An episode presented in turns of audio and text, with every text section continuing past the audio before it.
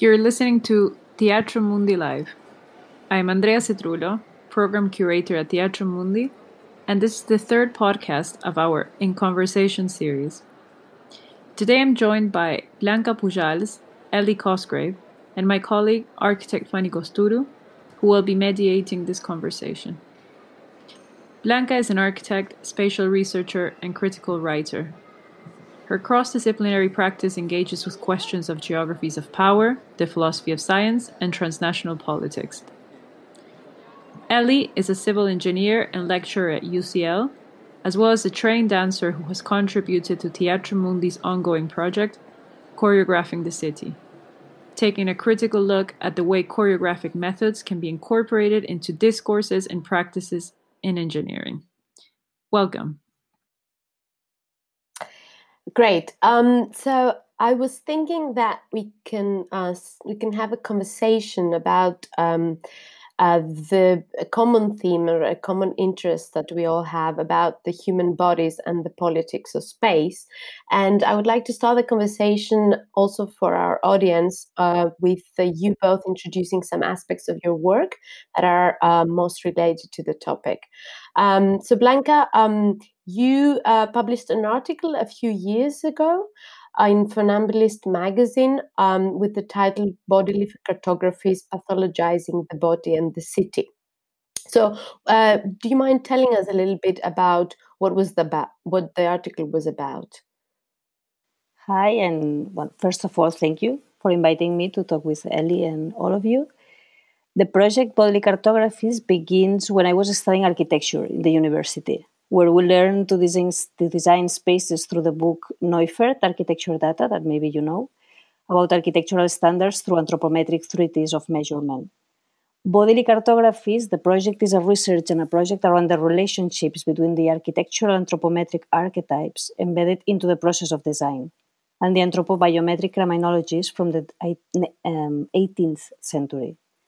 During the Enlightenment, the new science of criminology arises following the theory of social degeneration. These criminologies created the science of anthropometrics, following Quetelet's new ideas of science of social statistics, described in its treatise of men, the average man. My research examines critically their approaches to measure, normalize, standardize, and segregate bodies and behavior. Through these techniques, architecture becomes a speculative technology for ergonomic urban models for the typological archetype. And the science of social statistics and the regulation of social deviancy created during the European Enlightenment intervene with architectural discourse within the construction of urban fabric through structures and systems of risk management and the modern city are systematized to be optimal for the reproduction of hegemonic narratives establishing artificial thresholds defining new frames of exclusion. Furthermore, it produces and reproduces invisible and visible borders on bodies, cities, and territories. So, the city is planning a, as a human normalized body extension, and our environment is designing a perfect ergonomic relationship with our archetype, a subject full of physical and moral connotation that defines its capacity to live and cohabit, describing not the normal, but the abject body. Yes. Um, yeah, that, that was great summary of the work. Um, I think there are much more depth into that that we can discuss further. But I think it it ha- it has a resonance very much with the work that Ellie you do, and then you have been doing at the UCL over the last years, on um, again looking at um, the I mean the title of the project is choreographing the city, um, and then that led also to various videos and, and field workshops and working with engineers and choreographers and dancers. Um, um, and the whole idea of, of how we can learn really from the bodies and from a choreographic and bodily thinking. So, what, what was uh, exactly the argument, or let's say the findings that you had from this kind of really interesting and multidisciplinary work? Yeah, um, well, thank you for that introduction. That's that's um, exactly right. And I guess just to say that my starting point was as a civil engineer, and I was really fully a civil engineer, right? and we were tasked in my postdoc, uh, my postdoctoral research, to to um, look at the ways that engineering needs to be transformed to make livable cities we were really, you know, and um, at that time I hadn't been in my work particularly exposed to philosophy, uh, philosophies or politics and discourses around justice, even though I had a personal interest in in those um, topics. So, um, what we were attempting to do was not to look at how engineering products themselves need to be changed for a livable city, which is generally how engineers look at it. Like, what does the, how do we need to make cleaner technologies, or um, uh, yeah, transform the the products of engineering, rather to look at what is it about engineering thought processes, methodologies, um, um, the things that they value that needs to be transformed, that will result in uh, more livable, you know, even livable is a engineering lens, I would say. Um, and and my kind of I came to an understanding that if we want to radically transform the way engineers think, we cannot look to engineering discourses to see how we might do it better. We need to look outside. And for me, dance was a natural place to go to, both as the um, because I have experience as a dancer, um, but also because I understood very deeply how connected um, and similar the asp- a lot of the aspirations and the approaches taken between dance makers and engineers were. In that, dance makers have a um, usually work on projects. They have um, a they deal with bodies moving through space and have to kind of somehow control for a certain purpose. They have budgets, um, but they they are born out of different histories and different um, uh, through different trainings.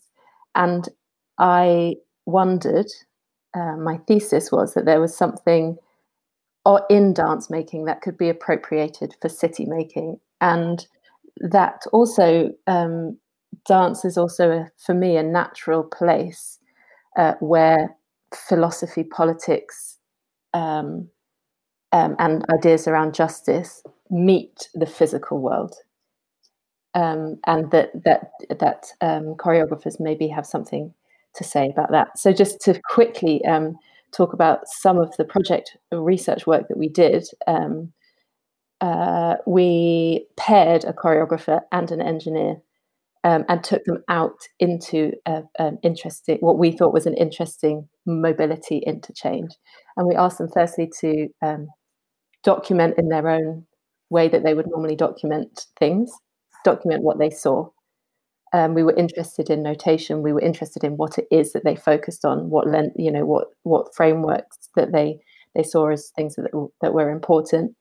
Secondly, we asked them to um, talk about the possibilities, or, or or tell us what the possibilities were for this space. We try to avoid using the word problem, obviously, eh, but not obviously. But engineers did uh, focus on what what's wrong mm. um, have the possibilities for the space. And then we just got them back in, into um, into a room and asked them to explain their processes to each other, um, uh, which was fascinating and really deep work that we're still actually unpicking um, many years later. Some of the the key insights from that from that work.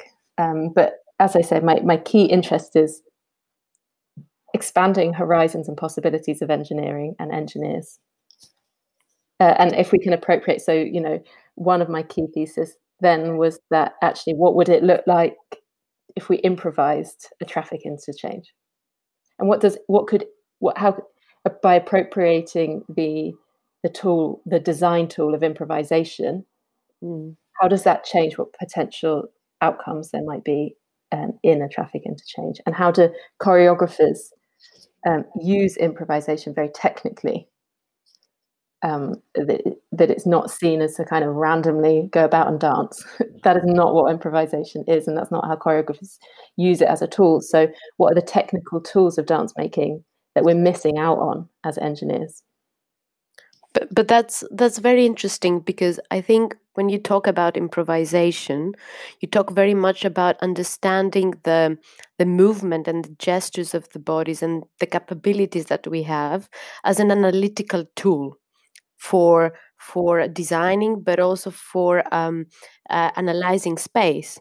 But at the same time, you also uh, talk in your work about uh, looking at the choreographic thinking or uh, uh, on the movements of the body as a way to really like describe space, uh, like create a way of um, instead of having the typical, the standard blueprint, uh, or having different ways of how we design and we annotate our designs and we annotate our urban designs and that i think has a very interesting like um, overlap with the work of Blanca in the sense that it is all about um, understanding the body as a scale, as as a as a standard.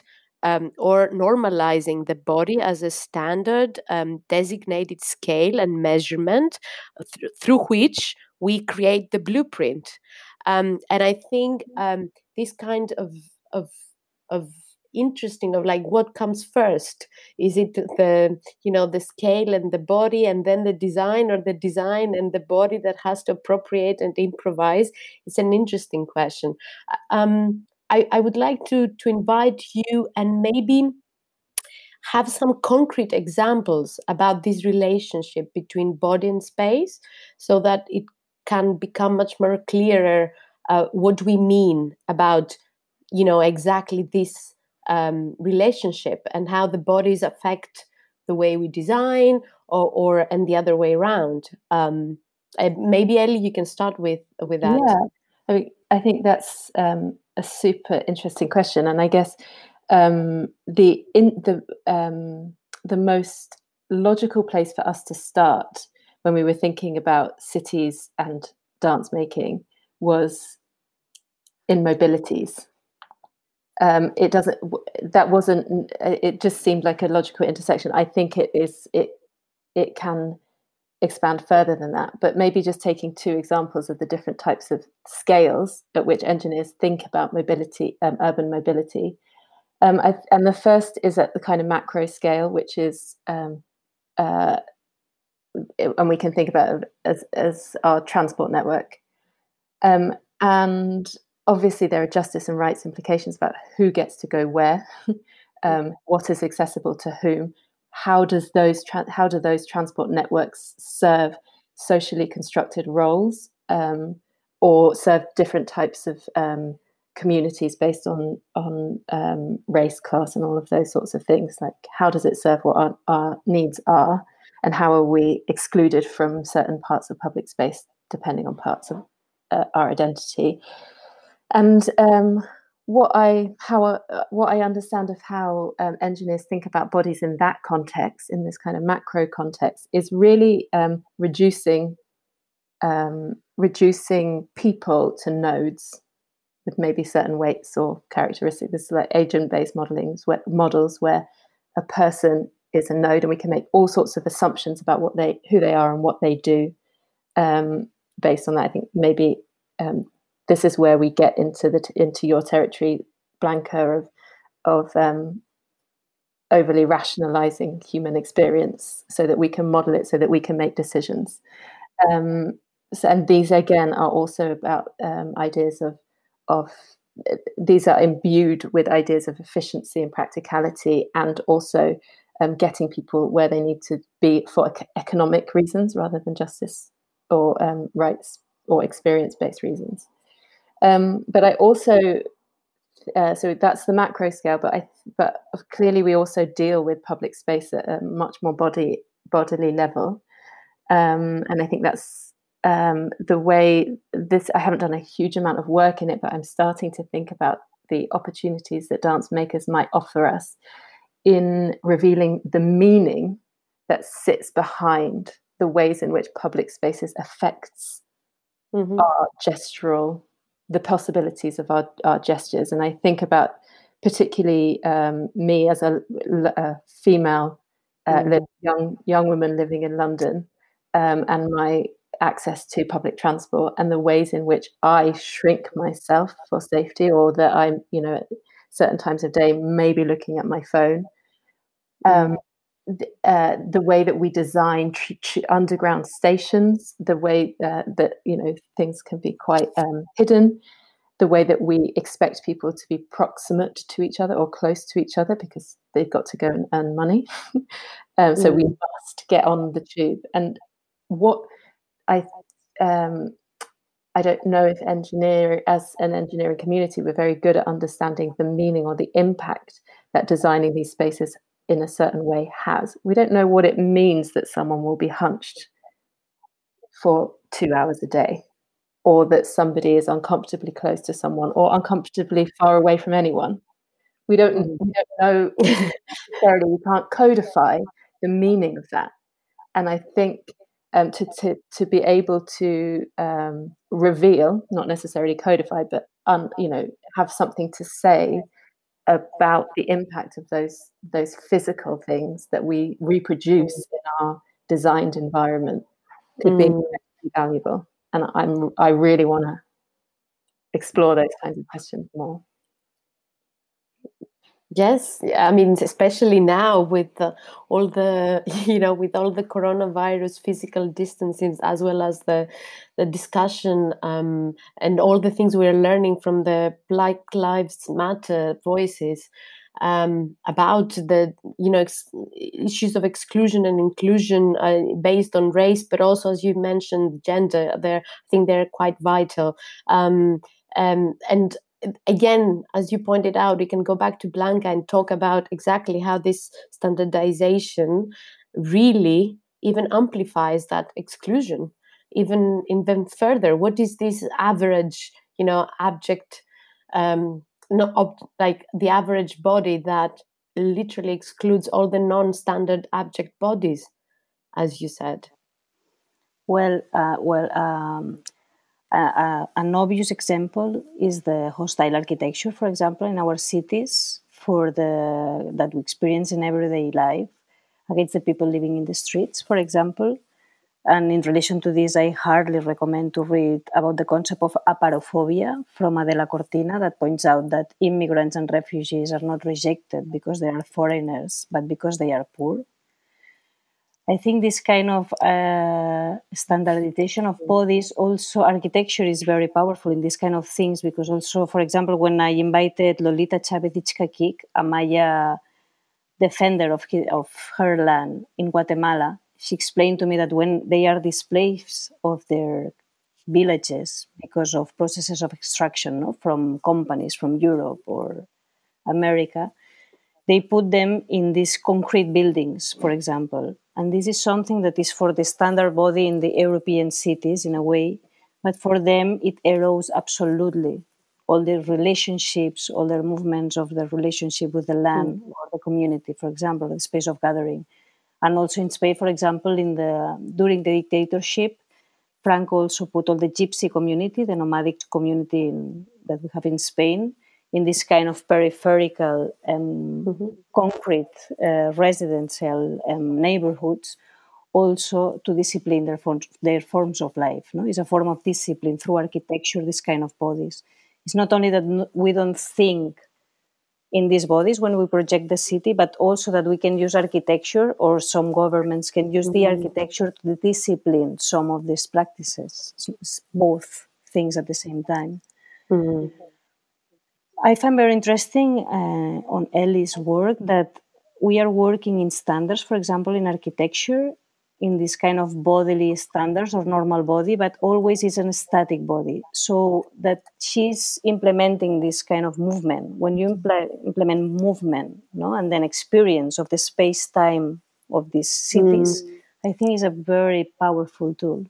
Be a very mm. powerful, because it is the change. Because we are working with abstract models, no, with databases and yeah, numbers, mathematical bodies, but not yeah. this. Time is never included in this thing, and time mm. means gatherings, means relationships, means sound, means everything.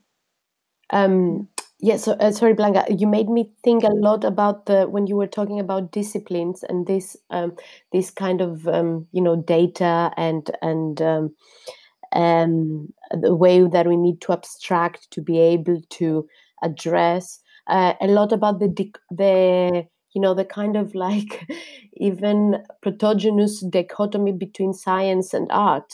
And i, I think you know uh, the kind of understanding thinking with you know pure numbers statistics uh, you know um, and in science and in the other hand understanding you know things that are much more complex and blurred that they are in space but also in time they yeah. have gestures they have movement there are there are things that they are not quantifiable and i think that here is is very much a question like um, how can we we uh, we overcome this dichotomy? We go beyond that and that architecture is pretty much is not either or um, space is not i mean i think in, in engineers we are very much like thinking in a very scientific kind of data driven way right?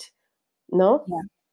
Well this is this is another thing that really i can i can talk for a while about this. Do stop me um, but I think it's a core issue. Um, if we are going to be able to interpret people's needs and experience and rights um, and um, into the the um, the the people who are making decisions in the city who have power, and I this is power is a central theme of this. So what engineering um, and and I do come from an engineering background, so excuse me, not I know architecture is much better historically at inco- and incorporating arts and and those sorts of questions. As engineers, we do not have the language or training to engage with those topics, and so we so for the most part, as an industry, the conversation ends because we don't know what to do. And as engineers, we do things and we make things, and they're technologies. So if it's a social program, we're really happy but it's not the important thing that we're getting on with. Um, and so, what what we do um, as a society more generally is that we separate artificially separate things into technical, um, non-technical, scientific, um, artistic, uh, male, female. Um, carry on as long as you like this kind of artificial separation between these two things. And we code we code one masculine and we code one feminine, and anything that is coded masculine is better and more important and can exert power over the other. Um, and so when we talk about things like uh, care, um, community, identity, um, that is coded feminine and therefore not important, interesting, powerful, useful. Um, and so much better to show someone a model of something with huge, huge um, abstraction, mm. huge assumptions, will seem much more true and much more value for money.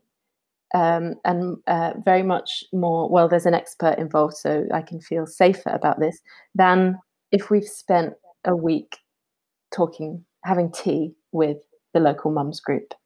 There is something inherent that we think is more valuable about something that is um, seen to be sciency.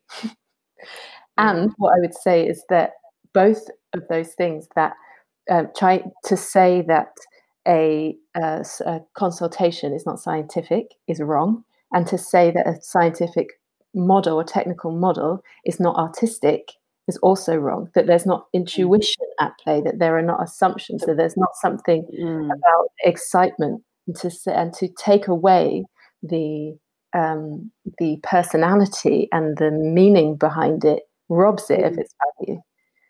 So, in that sense, the way that we've divided the world up into art or science, technology or community or care mm. is not only incorrect, but it's a it, it's damaging because we hide the bits of it for example, in dance making that are incredibly technical.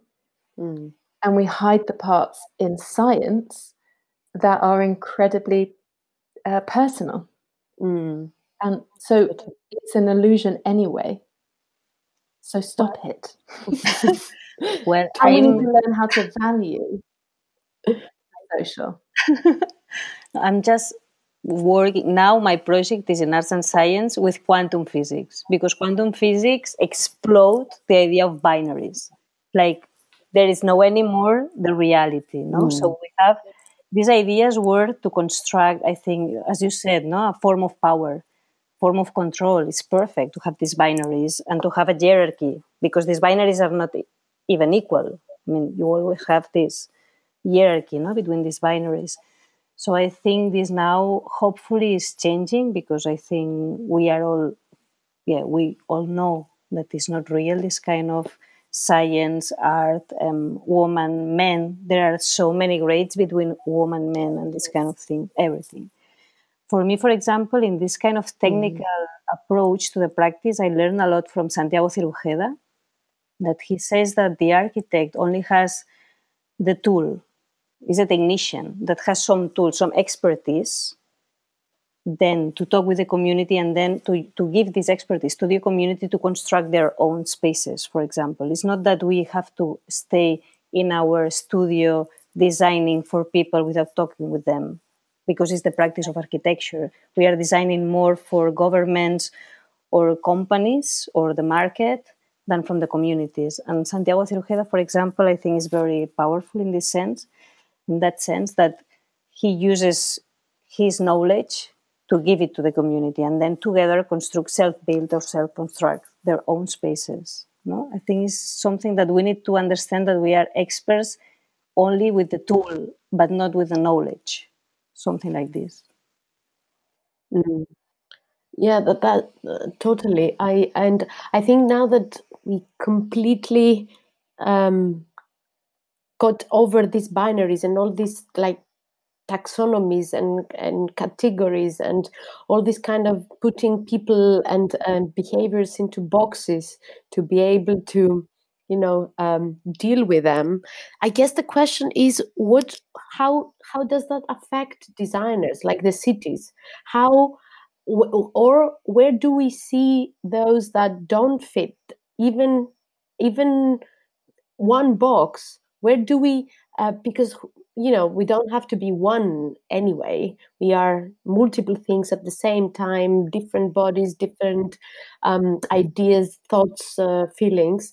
So wh- where do we see those that do not fit those categories uh, breaking through? How do we design cities that can accommodate and respond effectively to all kind of different users all kind of different um, possibilities, if you like? Well, I'm sure if we had the full answer to that, the world would be That's true. But I, but I would say that um, that it kind of comes back to the original reason I started wanting to work with dance makers, um, because I don't see that engineers have understood really, or or or deeply understood um, what it takes to integrate some of these political um, uh, and personal and embodied issues because it is still an alien an alien concept in a lot of mainstream infrastructure production um, what um, I have found, or I have, or people told me that they struggle with within these projects, especially people who are brought in to be the gender expert mm-hmm. in infrastructure projects, mm-hmm. um, uh, outwardly the project says we've got a gender expert. Brilliant. We are you know ahead of the game. And the poor gender expert is sitting there tearing their hair out being like these these people these guys probably uh, really um, are not uh, understanding what i'm trying to say. And where the the um, the the difficulty comes in is you know we create a gender marker right? We're talking about standards. They say well tell me what to do. We'll make a standard so used to working with standards and mm. codes. So already mm. we've reduced a lot of the important nuance and complexity into things that we think they're going to be able to do something about.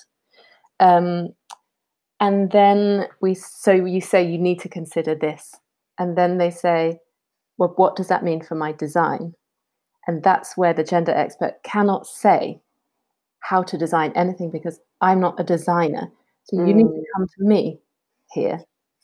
If you want gender, if you if you want to um, uh, be able to make progress, I can't. I I can't come and do the design work for you. Mm. And so the the the deeper work of understanding and being able to deal with the fact a that you're not going to be able to solve everything and you can't say great sexual harassment or um, or racial violence will never happen in this place because I have a panic button.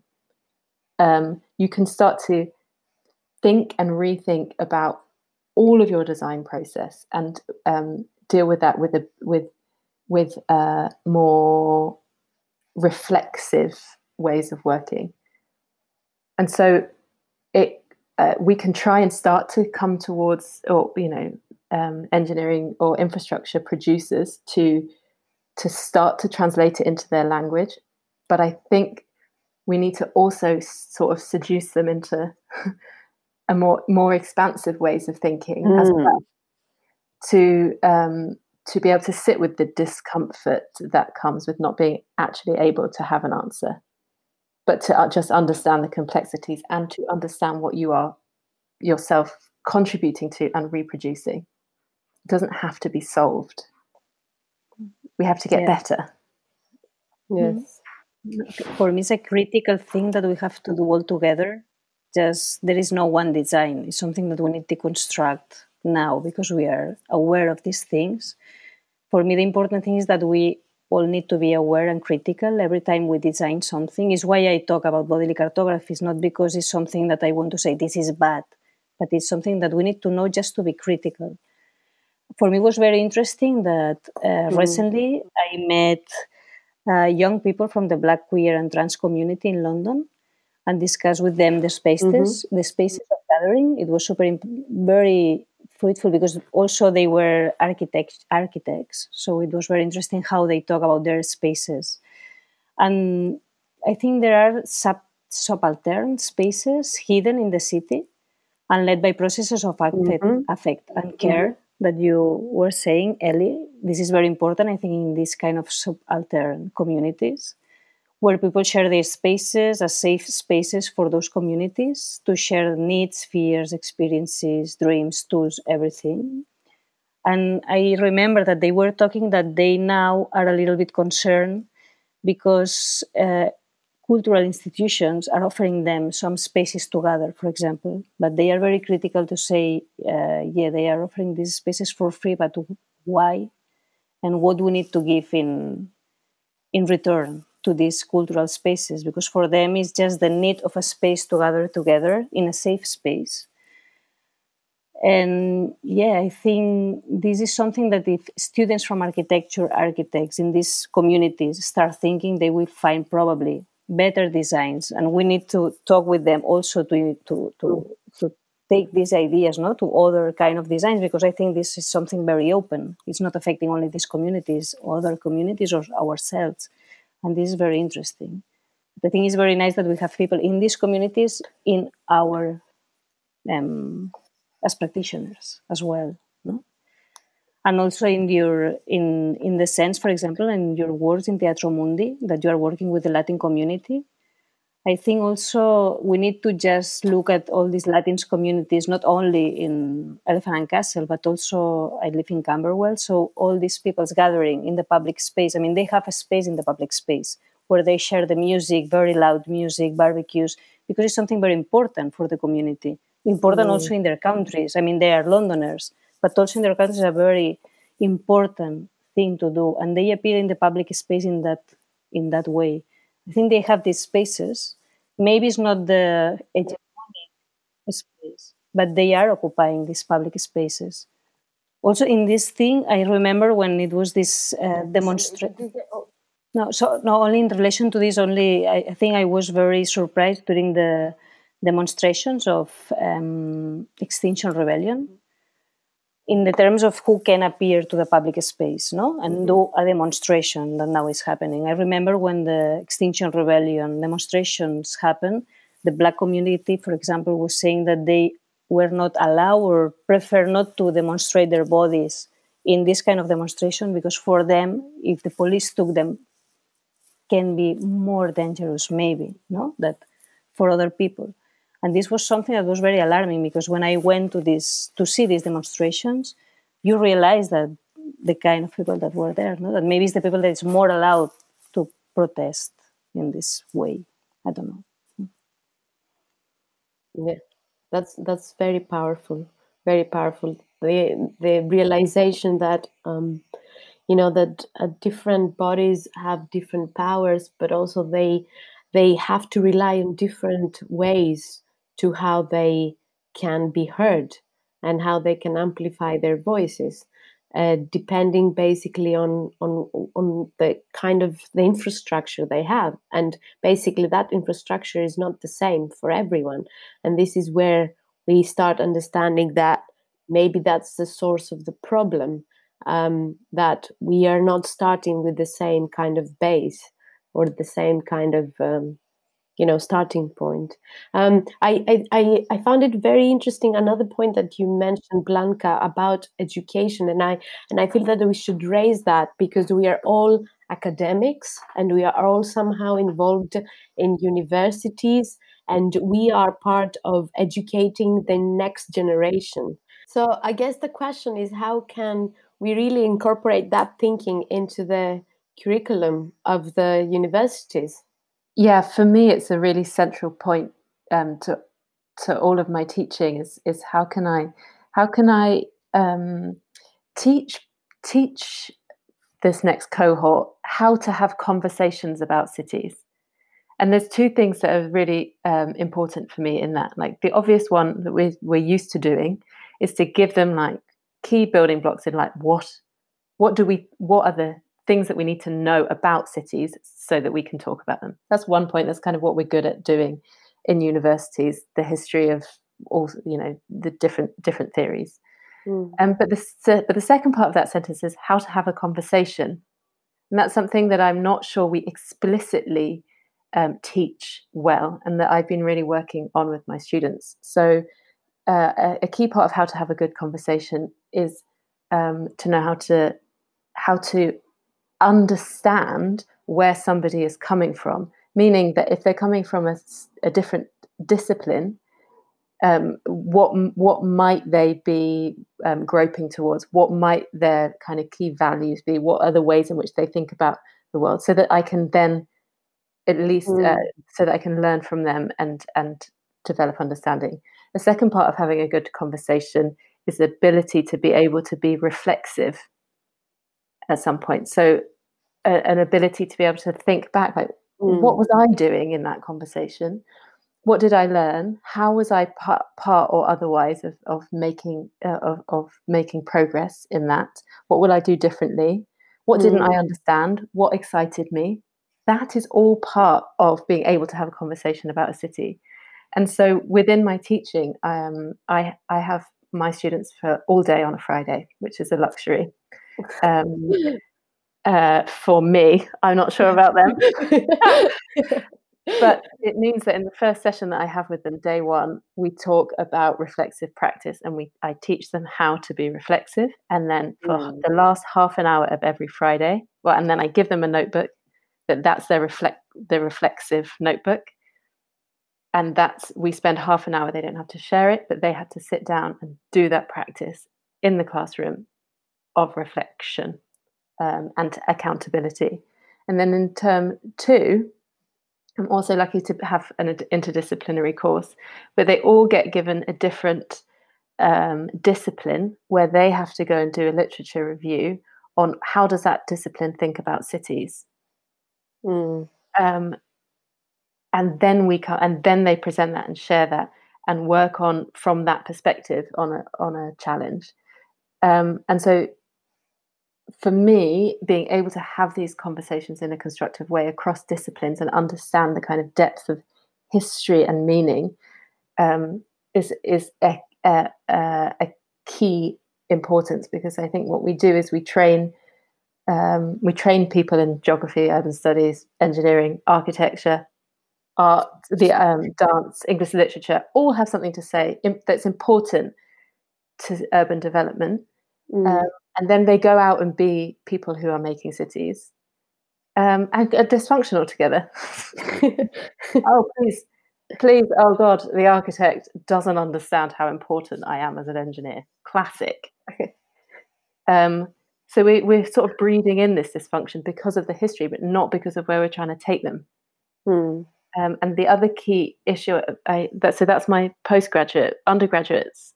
Um, I have them for uh, so undergraduate engineering all uh, across the whole of UCL. We have, I think, about 500 people on that course. Um, but we, um, it's called How to Change the World, and it's looking at how to, what is wow. your what is your it's problematic as a title another time Such, yeah. oh my god looking at the, yeah. the the engineer's role in in in um, uh, making progress on social issues we do take them you know we do take them uh, through kind of what they can and cannot address and sometimes some of their technical solutions are problematic but um, mm. the kind of exposure to um, to challenges that are beyond them is is um, also really important, and we are able to coach them um, to towards a better understanding within that. Um, but I think the problem, especially in engineering undergraduate courses, is that these students have been accepted on the basis that they're good at maths and physics and probably chemistry, mm-hmm. and that they would have been praised their whole life for being really good at that, and they're mm-hmm. esteemed by their their friends and family because they're doing engineering at UCL because they're so smart. And so to teach them uh, about artistic practice, we have very clearly this power dynamic mm. at play. And that often ends the conversation. This is not to do with me. And it's an identity thing. So we're trying, we've got to try and get in. And I think that's, you know, um, I've been, I've been, I've been adopting the word that Hagit Yakira, um, you may know, dance artist, mm. um, uses, which is like, I want to seduce you. And it's a feminine and it's a power. I want to seduce you into my way of thinking. She uses that in her dance practice, is in her choreographic practice as well. She has an idea of what she wants to get, but she doesn't dictate the movement. She gets it out of you. She brings you to her. And I think that's what I'm, you know, I'm not I'm not trying to seduce my students. Let's be very clear. but there is some way of that I don't want to um, to um, butt up against them and convince them in a very mm. sort of hierarchical. I'm I've got the knowledge. You're here to learn. Yeah. Shut up and listen. Way I want mm. to win you over. Yes. Yeah. So I think there's some. What what about you, Blanca? I guess that that is uh, quite different. Yeah, well, for me, I try to teach my students that space and cities and territories is not an expertise that we acquire or have, but it's an experience of many people. I think I was very lucky after mm-hmm. architecture. I did the independent studies program with Paul Preciado, and then research architecture at Goldsmith that all mm. of us were a group of different practitioners. So I think this was very interesting because we were all talking about spatial research in a way, or city, or movements in the city, and bodies and everything, but from different perspectives. And the groups were like 15, 20 people, and all of us were like maybe one architect, but performers, artists, uh, I don't know. I think it's more rich if we can start thinking to share the knowledge or the the tools that many different practices have at the same time, not to just bring people from architecture. When I have only students from architecture or design, I'm trying to teach them, for example, the geopolitics and necropolitics of the design. That means that every time they are using plastic, for example, mm-hmm. or they are using concrete, I I ask them to know all the history and the repercussions of concrete or plastic, for example, in the whole world. Just to understand that every time they are designing something, mm-hmm. this something affects many different people. It's not, not you are alone with plastic and wow, this is a super cool design that can be reproduced. No, but this is affecting mm-hmm. many things. No, you are not mm-hmm. Only here in your space. So I think this is very powerful for them because when they realize how they practice affect not only in the city, but also the design itself, the materials affect a whole community of people, I think this is very important for them. They understand, they see their practice in another way, more like an uh, affecting and affections, no, a chain of affecting affections and affections, than something that are you doing isolated in your in your space and trying to produce something very cheap and easily to reproduce, something like that. I think mix groups of people and interests, and also um, a little bit of genealogy of politics and be critical on what kind of materials and things are you using. I think is very helpful to understand the practice. Yes, uh, basically, if I if I summarize like both, I think understanding the like the critical thinking and reasoning, the reflective practice, as well as understanding the repercussions of each design decisions that you're making are vital if we are to start, you know, really thinking of what can be um, introduced or can be done differently in our field. Maybe we can bring the conversation to a close up and then I can ask you both making one final maybe idea or statement that you would like to, I don't know, a positive final remark that we can end up with this um, yeah conversation. Blanca. oh, okay. Sorry. no. well, I don't know. For me, it's like I remember that you, at some point, not now, another day, you asked me like, what do you have to do if we don't have standards? No, for example, for designing. I think this is something that we don't have an answer. It's just working collectively, um, listening people, just working with other people. Yeah, the practices needs to be a little bit mixed and just yeah, as I said just before, that to understand the repercussions of every idea we we put in a drawing. Every line we draw is not only a line; it's a chain of things, no, that are happening in space and every everywhere and in persons everywhere. So for me, it's just being critical. I don't want to say this is bad, this is good. Just know what you're doing. Just have a knowledge of what you are mm. doing, and then use it. I mean, yeah.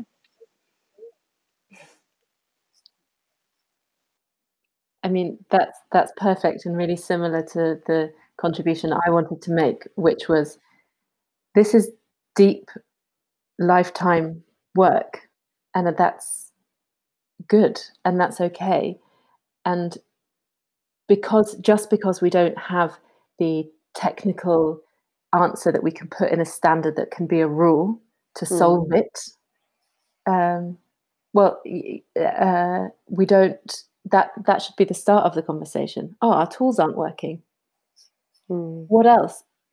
To learn to sit with complexity and nuance and discomfort and um, uh, have a long view about history, the uh, kind of uh, arc of how we got to this this point of that our cities look as they do, and where's the long view to the future as well, and what is our role in our small careers of nudging it into the mm. one the one that we collectively think is is just. And we're not going to get it right. And we're going to make mistakes. And are we going to show up or are we going to go home? Yeah but we all have to try. Thank you so much. Thank you so much both blanca and ellie. Ellie and blanca that was amazing. Thank you so much for the conversation.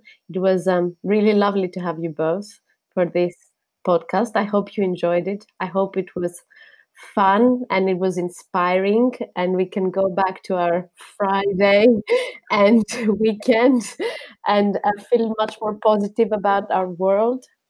Um, thank you very much for joining us um, and accepting the invitation. It was really brilliant. Thank you so much. Thank you. Thank you. It was fun. Yeah.